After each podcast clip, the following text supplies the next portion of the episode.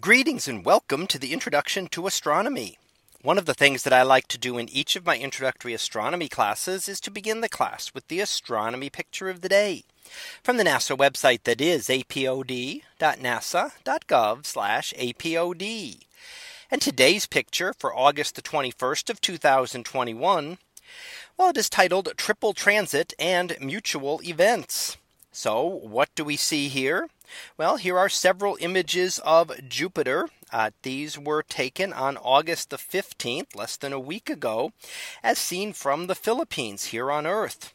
And we see Jupiter with its distinct structure and its alternating light and dark bands, as well as various storms within the atmosphere that we see as elliptical or oval shapes on the planet's uh, atmosphere.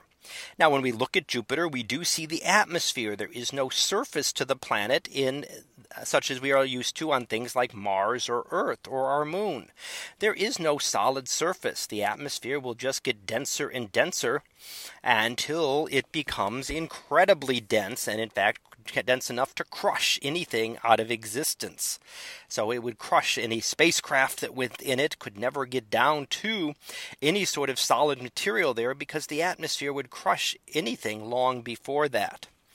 Now, in addition, we see four of Jupiter's moons. Now, three of them are passing in front of the planet at this time, and that occurs when they transit. So when an object passes in front of another, especially a smaller object passing in front of a larger larger object, we call that a transit. And here we're seeing transits of three of the moons. In fact, the three outermost Galilean moons, Europa, Ganymede, and Callisto, as they pass in front of the planet. And you can see these three images as they move across.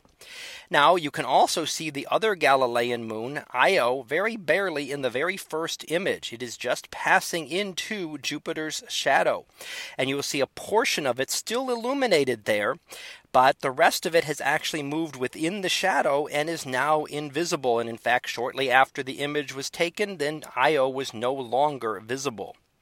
And in, interestingly enough, you can see one more thing in the bottom frame, and that occurs, uh, there is an eclipse. Now, an eclipse occurs when objects are similar in size and block out one another. And in this case, we see the shadow of Ganymede falling on the smaller moon Europa. So the, the eclipse is actually occurring that if you were on Europa, you would see Ganymede blocking out the sun, and you would not be able to see the sun. So for someone on Europa, this would be a solar eclipse, as we call it here on Earth. So this is a relatively rare occurrence, about every six years or so, when we can see everything lined up when Jupiter is near its equinox uh, as it orbits around the sun. And every six years, Jupiter, don't forget, has a much longer orbit than the than Earth. So you see those about every six years apart, whereas we would see them about every six months apart. So that was our picture of the day for August the twenty-first of two thousand twenty-one. It was titled Triple Transit and Mutual Events. We'll be back again tomorrow for the next picture, previewed to be R S Ophiuchi. So we'll see what that is about tomorrow.